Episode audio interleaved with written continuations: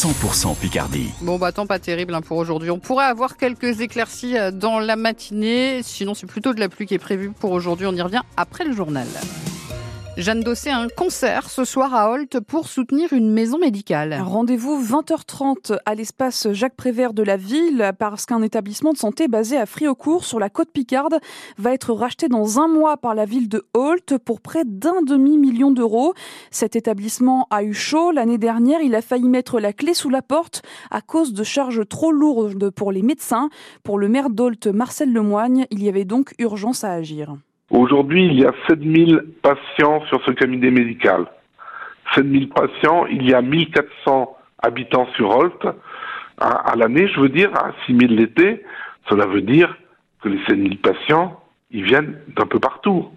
C'est pas uniquement un projet holtois, même si c'est Holt qui le porte. C'est un projet de territoire. C'est un projet de sauvegarde du service public de santé en milieu rural, tout simplement. La première chose à privilégier, c'est maintenir, sauvegarder et, même développer le service médical sur notre territoire. Là où la structure devait fermer au 31-12, il est plus que probable qu'on se retrouve avec sept médecins fin 2024. Le maire d'Olt, Marcel Lemoigne, ça veut donc dire deux médecins en plus dans cette maison de santé. Des travaux d'agrandissement euh, sont prévus pour 100 000 euros. La brigade de gendarmerie de Péronne chargée d'une enquête pour un incendie. Hier soir, euh, peu après 20h30, un feu a pris dans un restaurant abandonné de la rue Saint-Furcy dans le centre-ville. Une femme d'une vingtaine d'années qui squattait les lieux est sortie du bâtiment avant l'arrivée des secours. Elle a été transportée à l'hôpital pour des contrôles. En Corse, un gendarme placé en détention provisoire. Il est mis en cause pour un tir mortel lors de l'interpellation d'un homme à son domicile. C'était jeudi à Oleta, près de Bastia. Une enquête est ouverte pour homicide involontaire. Le gendarme dit ne pas se souvenir avoir ouvert le feu. Après six jours de grève, la Tour Eiffel rouvre ses portes ce matin. Les salariés grévistes dénoncent une mauvaise gestion financière du monument. Ils réclament notamment des travaux de rénovation. Selon eux, la Dame de Fer n'est pas assez entretenue. Un accord a finalement été trouvé hier avec la société d'exploitation de la Tour Eiffel.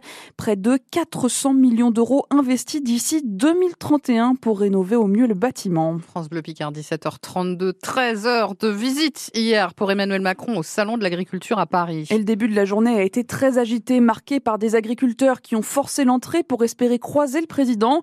Il y a eu des affrontements avec les forces de l'ordre, plusieurs agriculteurs arrêtés, notamment le président de la FDSEA de l'Oise, Régis Desrumeaux. Une fois le calme revenu et avant de déambuler dans les allées, le président de la République a participé au pied levé à deux heures de débat avec des exploitants euh, très remontés. Deux engagements faits par Emmanuel Macron. D'abord, un prix plancher pour la production agricole. Ça veut dire que les industriels et supermarchés ne pourront pas acheter les produits des agriculteurs sous un certain tarif. Autre demande, a priori exaucée, l'agriculture sera élevée au rang d'intérêt général majeur en France. Les visites de politique, ça continue. Aujourd'hui, au Salon de l'agriculture, deux sont au programme. Celle du président du Rassemblement national Jordan Bardella et de Raphaël Glucksmann, désigné hier tête de liste du Parti socialiste et de Passe Public pour les élections européennes. Alors que le salon, on le voit, a démarré sur des bases chaotiques hier, les visiteurs ont quand même pu faire un tour dans les allées, admirer les animaux et assister au concours, notamment celui du meilleur jeune berger. Et le vainqueur, c'est un Picard. Il s'appelle Benoît Toutain. Il est originaire de Songeon, au nord-ouest de Beauvais. Ce jeune de 17 ans ne s'attendait pas à l'emporter. C'est une fierté pour moi d'être arrivé euh, premier. Euh, je pensais pas du tout euh, arriver déjà dans le top 10, donc je pensais pas être premier du tout. Et déjà, je vais profiter de ce moment-là et je vais m'entraîner jusqu'au mondial pour arriver à être bon quand même. Les épreuves qui ont été plus difficiles, c'est les épreuves théoriques parce que j'avais révisé, mais euh, là c'était vraiment des questions euh, très techniques. Euh, l'épreuve la plus facile c'était le parage et le tri, c'était dans mes cordes. J'espère rendre fier ma région parce que l'élevage au vin est très peu connu dans ma région. Le, portrait de Benoît Toutain à retrouver sur francebleu.fr en image également. Et chez les femmes, une Picarde a aussi été distinguée. Il s'agit d'Émilie Guichard, venue d'un lycée agricole près de Hirson.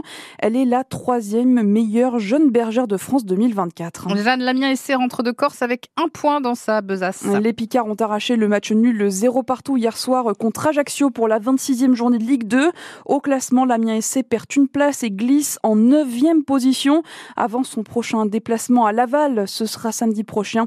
On en reparle dans Picardie Sport dans moins de 10 minutes. Et puis en rugby, le 15 de France joue cet après-midi son troisième match dans le tournoi à destination. En face, c'est l'Italie, pas l'équipe la plus forte, mais les Français restent quand même sur une série de 14 défaites. France-Italie, ça se joue à Lille. Coup d'envoi donné à 16h. C'est à vivre en direct sur France Bleu Picardie.